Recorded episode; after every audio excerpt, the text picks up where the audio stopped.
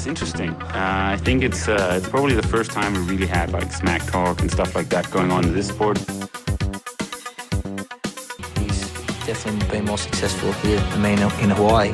But I've beaten him up many times, and he knows that when all the people aren't around him patting him on the back and he looks at himself in the mirror at night when there's no one else, he knows I'm the real deal.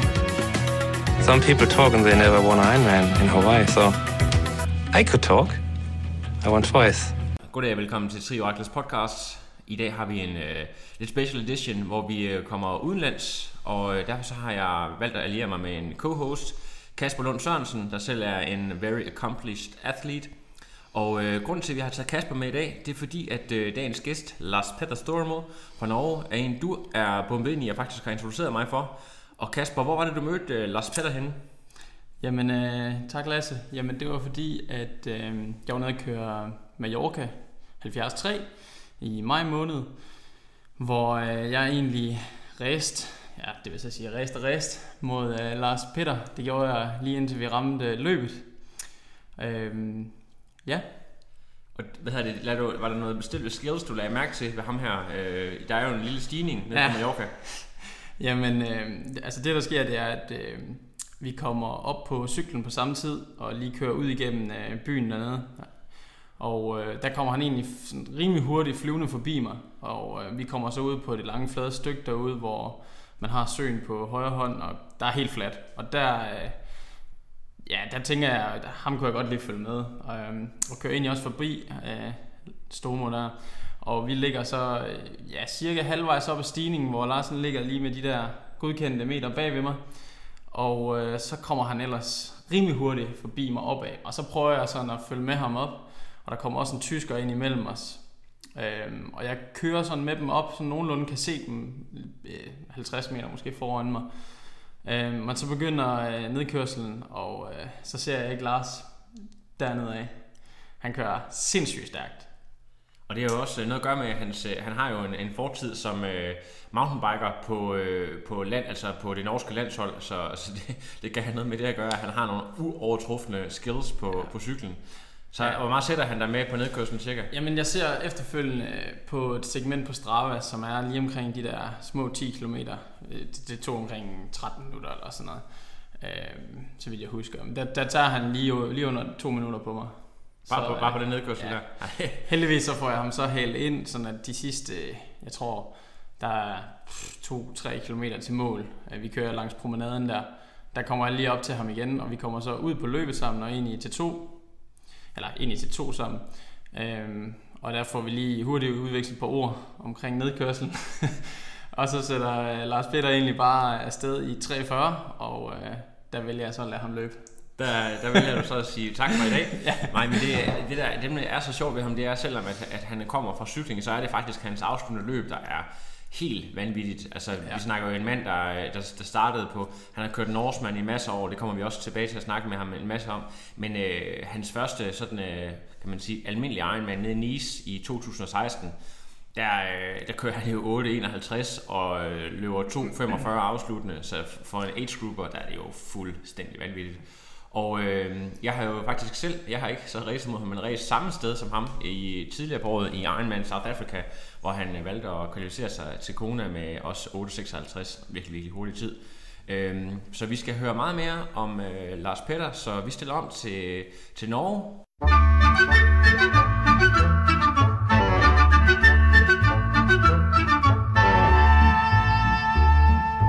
Hål sine høn på haugen ut slepte hønen så lett over haugen de sprang. Hål kunne vel på hønen fornemme at røven var ute med rumpa så lang. Klok klukk, klukk, sa høna på haugen. Hello, Lars Petter. Welcome to the Triangle podcast. Um, you just uh, finished Norseman in the fourth position as a defending champion. Tell us a bit about the race and how you felt about it. Hålan gikk litt Uh, as always, Norseman is a super hard uh, race. Uh, I I came into the race as one of the favorites, and I was uh, I thought I was uh, going to fight for the win. The swim was uh, very good for me. I came out in fourth position at 54 minutes. That was just uh, three minutes behind Lars Christian Vold, who I consider one of the biggest competitors. Uh, but I felt quite early on the bike that I didn't have the legs. Uh, so I guess as feared, uh, the Ironman Austria I rode just five weeks earlier was still in my legs. I thought the last week I felt really good, but um, you know, riding 180 k's on a hard pace, that's quite different than just uh, interval sessions. So yeah, I had a really hard bike and uh, it was a long day. Felt like crap all the way, and uh, so I but I managed to get through in a okay manner. And uh, getting into T2, I I was in sixth position. So then my support told me that it was 10 minutes up to the third place, and this uh, was uh, Jordan Rapp. So I thought, uh, thought that I just went all in on the run, trying to catch him. So uh, the first 25k on the run and Norseman are all flat. So I went super hard there and ran the first half marathon on 119. And I knew that was uh, kind of suicidal pace, but uh, I caught some Jordan, but not enough. So I ran faster than anyone has ever done into the into the climb, last 17k. And the start of the climb, the first k, felt really okay. Uh, but then I suddenly hit the wall, probably as expected after the hard start. So um, I went uh, really empty for power, energy, and uh, nutrition. So I was uh, quite away, and my support was a bit uh, worried about me because I was uh, just like going zigzag up the hill and couldn't almost stand on my feet. But then get some sugar in the body, and it's the body is an amazing machine. Just uh, fill in some chocolate and coke, and then uh, five minutes I was okay and managed to put on what could not be called as running, but uh, moving forward. And uh, then I just got my way up to the top as fast as I could, and I came in in fourth position. So it was okay. I wasn't better on Saturday, and the three guys in front was better on me on the bike, and you have to manage all three disciplines if you're going to win a triathlon. So it was okay. Um, I would be. I wanted to win. Would have been happy with the top three, and for the fourth place is okay. Just five weeks after Austria. It's uh, it's your sixth uh, Norseman, isn't that right? Yeah, that's correct. Uh, I saw that uh, this year there was a, um, a course record, uh, extremely fast uh, conditions. Um, yeah. Is it just because the competition is harder every year, or was there particularly fast conditions uh, this year, or what are your? It's your... a combination that it was not super fast conditions last year when I set the record, because I set the record after a swim, uh, a hard swim on 106. So Lars Christian was already 15 minutes ahead of the record pace out of the water. And then, um, but the two guys in front bike biked really, really fast this year, and it was super nice conditions, no wind, and uh, the hard thing about Norseman is you can't you can't actually think about the time when you start the race because the conditions vary so much from year to year and across the mountain plateau. So the time was super good and they had the perfect conditions. So I think it will really be really really hard to take that record back because uh, the conditions were perfect this year. Cool. Lars, uh, I have seen uh, many pictures from the finish line um, yeah. with, with great emotions from the participants crossing the line. yeah. Can you explain uh, why is it so different to cross the line uh, Norseman or compared to, for example, uh, Nice or Kona, what you have tried? It's uh, kind of strange. You never see so many guys crying after the finish line as exactly. you do in Norseman. so it's, it's a bit of a combination of many factors. It's a super hard race, and especially the last two hours is just fighting to get one step closer to the finish line. Uh, so that's uh, one thing that you're totally exhausted and just super happy to get to the top. Uh, another thing is that you do it together with your support crew. That's often family or good friends, and you do the whole race together. And that makes it much more emotional because you share the experience together with someone else and uh, you make it together to the top and that's much more emotional than doing it just for by yourself. Uh, I think it's a combination of many factors, but also that uh, you do it with the friends and the ones you love. Cool. Oh, it, it makes a lot of sense. Yeah. Uh, Lars Petter, you have a very interesting um, background as a um, mountain biker on a very very high level. Uh, Yeah. Can you tell us a bit about that and uh, and the way your way into uh, the sport of triathlon? Yeah, I started with mountain biking when I was 13 years old, and then from yeah, when I was uh, 16 in uh, 1996 to 2002, that was all I did. Rode mountain biking on a high national and international level. With uh, I was national champion and top in uh, top results in the European Championships. Uh, but then in 2002, I I figured out that I couldn't make a living out of mountain biking. So then I started to study, and after my studies in 2007, I just looked at what could be fun to do, and I had a friend that um, did the, the Norseman Extreme Triathlon in 2006, and he came in second position. So I think thought that if he could get second, maybe I could do better. So in 2007, I joined the, Norseman for the first time and I won it. So I guess that was a good a good start to my triathlon career. And then I was a couple of years that I did uh, a lot of other sports, just mountain biking, cross country skiing, running, some triathlon.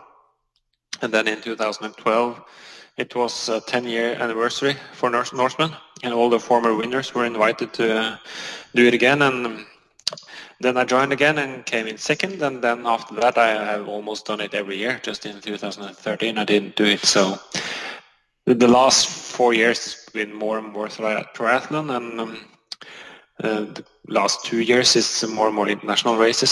So I'm just getting more and more excited about triathlon and the long races, and it suits me better and better. If you, if you win Norseman, are you uh, secured internal fame in the Norwegian uh, triathlon community? If you win the Norseman, then you're just uh, a, a eternal Hall of Famer, or or what's the status like for, for a race like iconic race like Norseman? Oh, it's super super big in Norway. Uh, it's just not just uh, it's not only in the triathlon environment that you that everyone knows what it is and how hard it is, and it's super important because it's also being covered by all the national media in Norway. So it's just not just the triathlon guys who know what it is. It's all of Norway. It's like the big hard thing you can do in sports in Norway. That's Norseman. So um, if you're winning Norseman, you get uh, kind of known in uh, circles outside triathlon. So it's super big, and it's the one big, big race for long distance triathletes in Norway. Yeah. Okay, so uh, as I understand your, um, can you say, uh, um, ordinary Ironman uh, was very recent, actually, last year in Nice. Is that correct? Yeah. Uh, You have a, a outstanding fast uh, time at uh, I think 8:51, uh, about 20 minutes from the pro winner. Yeah, Uh, oh yeah, that's correct. Well, wh- wh- when you crossed the finish line, so close to, to the pro minute, I think you were ninth or something overall. Yeah. What did you, Yeah. would you think? What do you what what uh, what emotions went through your head, and what do what do you think about that? Uh, well, should I should I make a pro living out of this or? Yeah, that was kind of a crazy experience because I just the biking in this suits me really well with the long climbs and the technical descents. So I managed to put a good bike together, and on the run, it's totally flat in this, and we were lucky with the weather because it was cloudy, so it's not too hot. And I just went for it on the run and just waited for to hit the wall, but it just went on and on, and I saw that I was catching a lot of the pro guys, and that it wasn't many guys in front of me, so the run that day was super nice and I was super fast and I uh, finished after a 245 run. So that was just amazing. I hadn't dreamed of doing it that fast.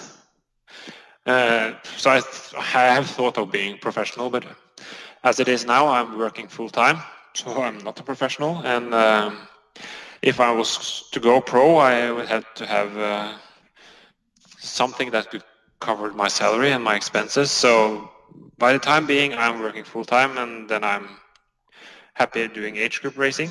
So we'll see what happens in 2018. I haven't decided yet, and looking into some different opportunities. But uh, for now, I'm I think it's really cool racing age group, and um, being able to go back to Kona, Hawaii, and uh, try to get uh, on the podium in the age group would be super nice. So for now, I'm there. You're working as a building engineer, as far Yeah. as I know. And how many hours a week do you uh, do you work? 40 hours a week. 40 normal time. okay okay yeah. so it's it's very effective and very hard when you train i suppose Yeah.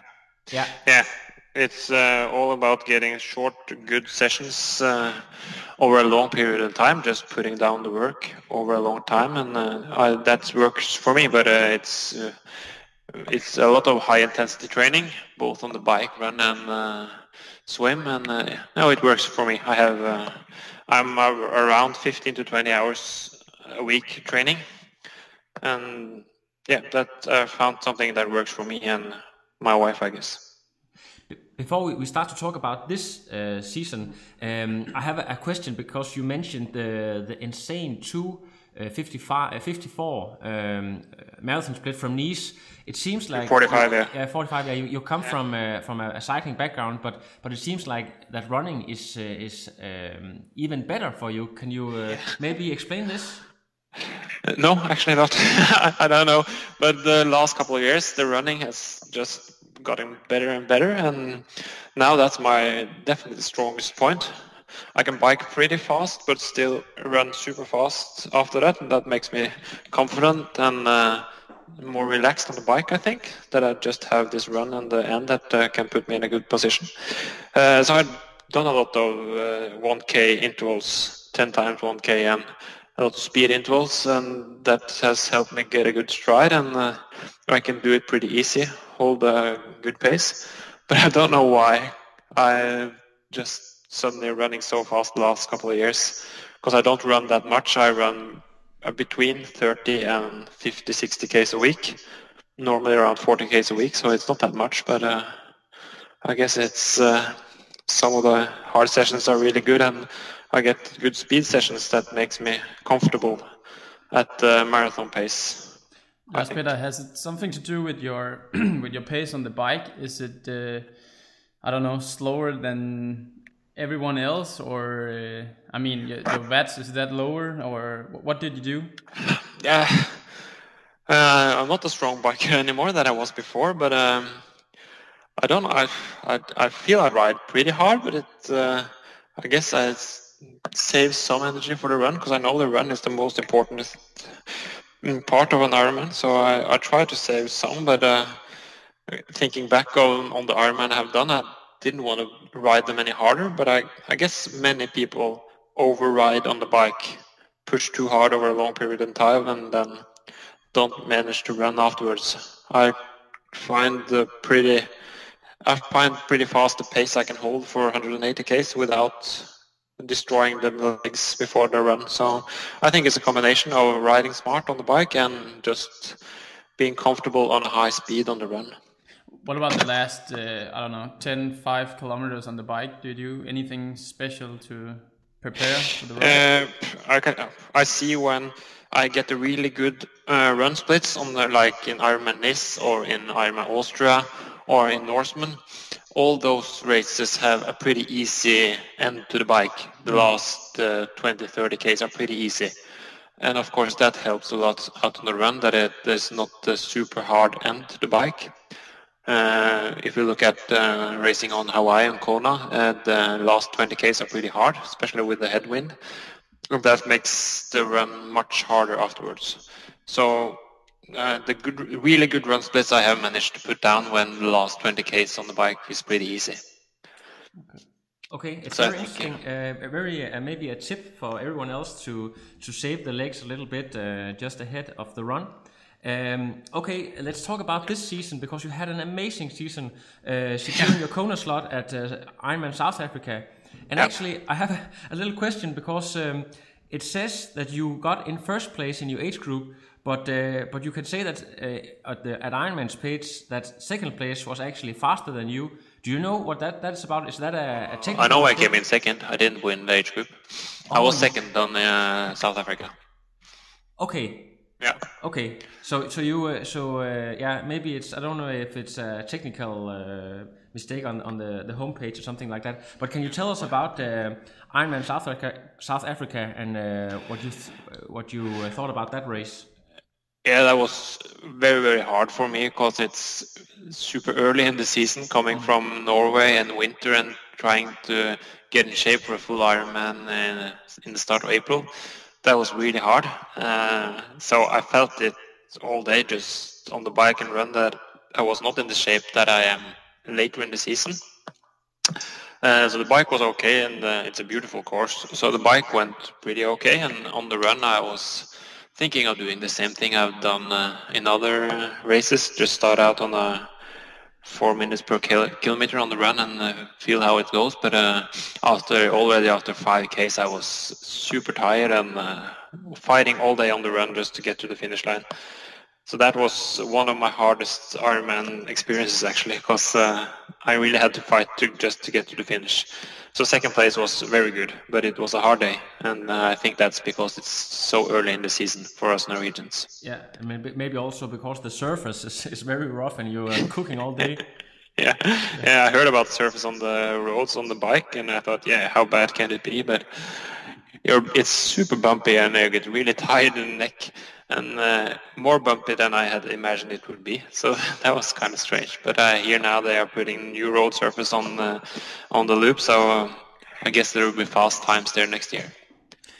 Last we talked about the winter in, in Norway. Uh, I think we have quite the same winter in uh, in, in, Denmark as well.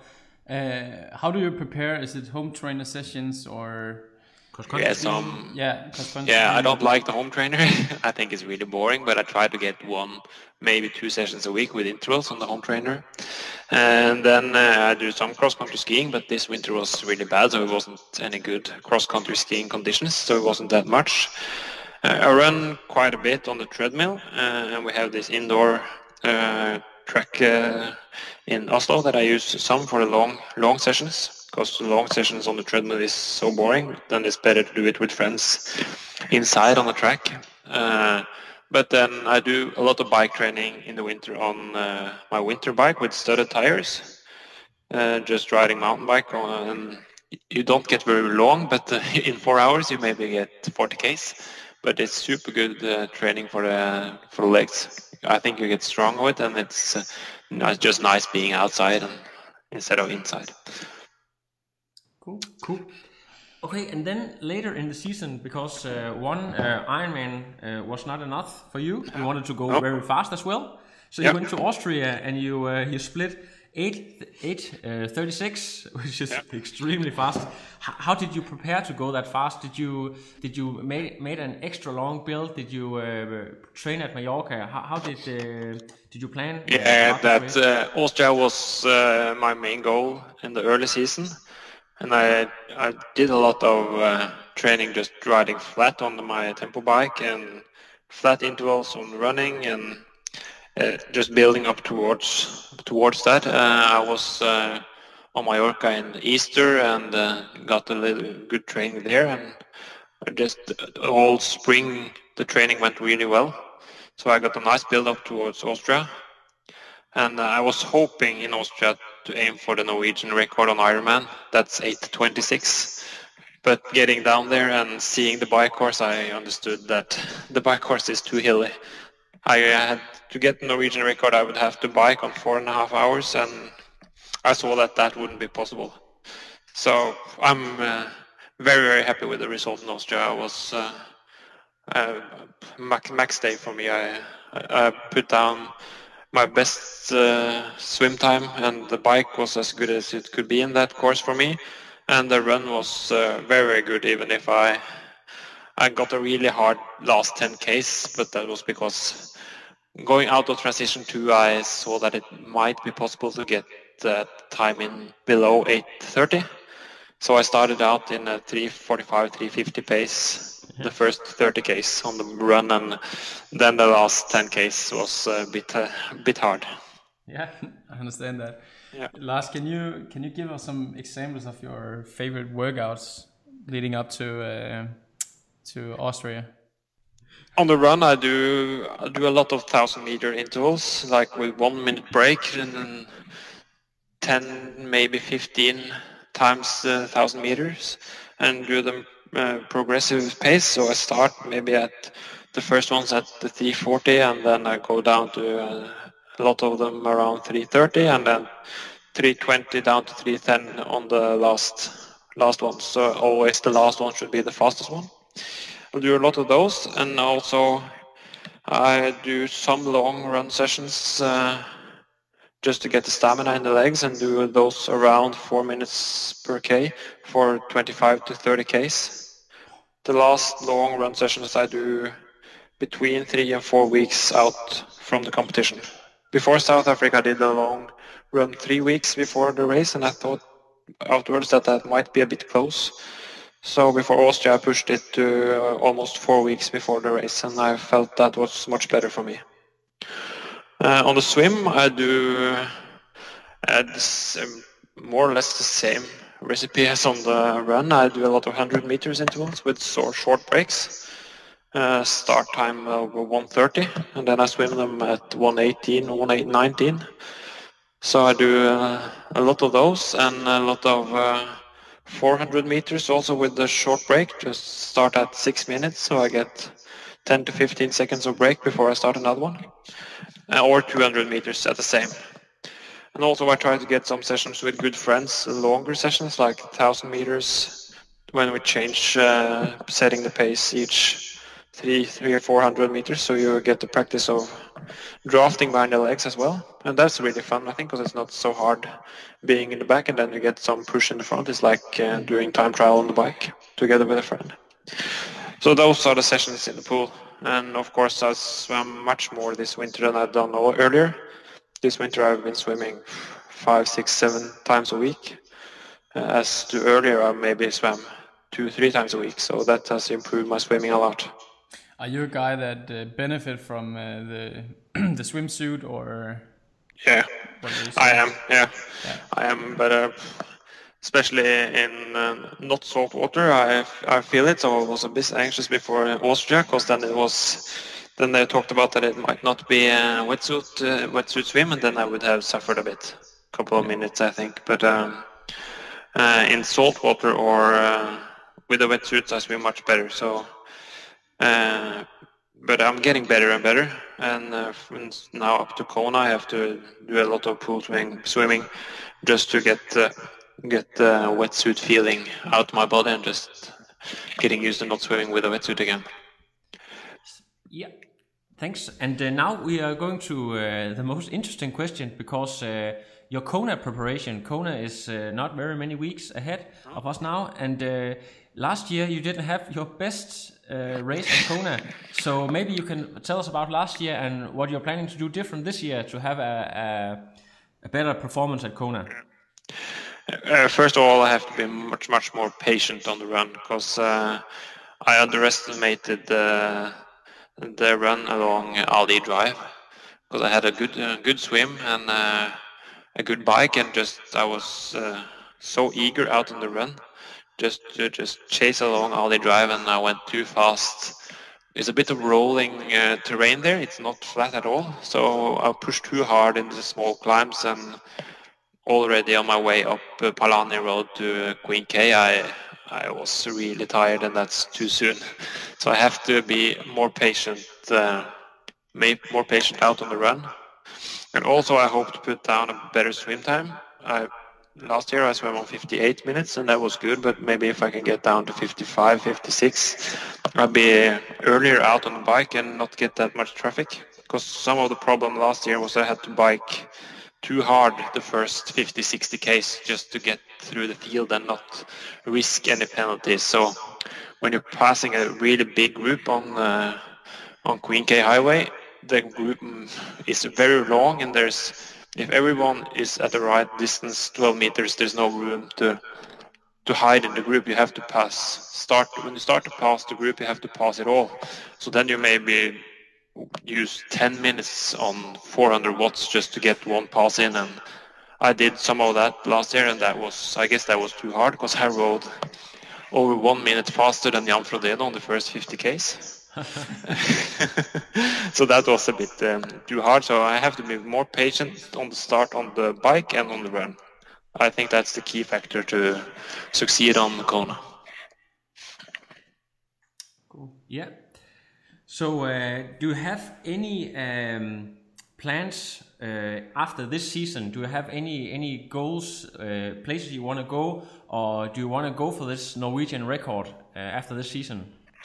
Oh, there's so many nice races to to do and so many nice places to go. So I guess I just continue picking nice races. But uh, of course, the Norwegian record on 8:26 is within reach, and that would be very very cool to do. But you have to you have to find a fast course, and you have to uh, Copenhagen is be fast. Ironman lucky with the Copenhagen is for conditions. Do you hear me now, or do I break Yeah, up? yeah, yeah. yeah we just say that you should go to, to Copenhagen to make this record. It's the fastest Yeah, uh, course in the world. But that would, must be a year that I'm not doing Norseman, because Norseman Yeah, and uh, Copenhagen uh, doesn't compare. but uh, we're going to Copenhagen to watch this year, because uh, my brother-in-law is uh, racing there in one and a half weeks, so I will see the course, and it will be fun just being a spectator. Yeah, it, it's an amazing event to be a spectator, I guess. Yeah. Yeah. Hope so. Um, you, you are a guy that really uh, perform on race day. Um, do you have any advice for us Ordinary age ordinary age groupers? Yeah, uh, to to help really top perform on the on race day. I try to use some time just prepare mentally for what's coming and just think through the race what I plan to do and always stick to the plan. That's just most it's uh, regarding uh, intensity on the bike and the run and nutrition and everything. Just stick to the plan and don't overbike too soon. Uh, I think that's important and just prepare mentally that you will be a lot in pain it will be painful. You won't feel great because I think everybody suffers on an Ironman sometimes, and it, you just have to fight through it. And then after 30 minutes, maybe you feel good again. Uh, I think many people think that they should feel good and feel strong. I don't think anyone feels very good on an Ironman. I heard Frodeno say in Austria that he felt so tired last uh, 5Ks that he wanted to uh, walk and uh, uh, I think it's Greg, Le- Greg LeMond that says that uh, g- if you're uh, in really good shape, it doesn't get any easier, it just goes uh, faster. And uh, I think that's very true, and uh, that you have to remember that it's never easy, and it will be a tough fight, and you will be in pain, uh, and that's part of the game. So just keep the wheels uh, turning, turning, and just push hard, and the bad patch will go over. So I think it's a bit of a mental preparation, just to fight all day and never give up. And what about the, the, the weeks or maybe the week leading up to the, the race or the day leading up to the race? Do you do anything special to to be prepared?